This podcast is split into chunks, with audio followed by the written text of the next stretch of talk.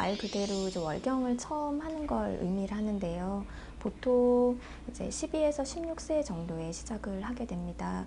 초경을 시작하고 나면은 이제 처음 1, 2년은 이제 원활한 월경이 이루어지지는 않고요. 1, 2년이 지나고 나면 난소가 충분히 발육을 해서 배란성 월경을 하게 됩니다. 배란성 월경을 한다는 건 말 그대로 이제 엄마가 될 수 있는 준비가 된다는 뜻입니다. 사춘기가 되면 이제 질분비물이 이제 나타나기 시작하는데요. 질분비물은 보통 하얀빛이나 약간 노란빛을 띠게 됩니다. 이런 질분비물이 발생되고 16에서 18개월 정도가 지나게 되면 초경을 하게 된다고 생각하시면 됩니다. 그런데 처음에 초경이 시작되면 생리혈이 워낙 양이 소량이다 보니까 그 소량의 생리혈과 그다음 질점막에서 떨어져 나온 세포, 질분비물 이런 것들이 섞이게 되고요.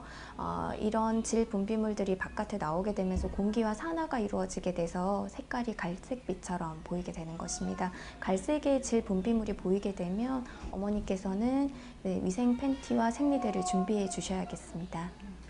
우선 초경을 하기 전에 급격한 키 성장이 이루어지게 되고요.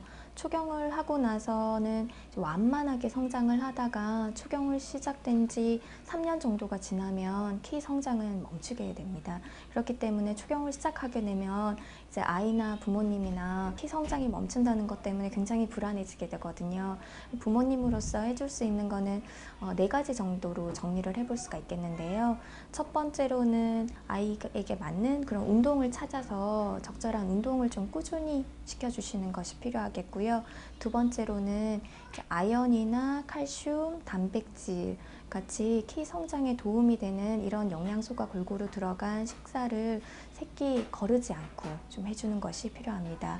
또 세 번째로는 성장 호르몬이 분비되는 시간이 있거든요. 그래서 밤 10시에서 12시 사이에는 취침을 할 수 있게 해주셔야겠고, 하루에 잠은 최소 6시간 정도는 잘 수 있게 수면 시간을 좀 지켜주시는 것이 중요하겠습니다.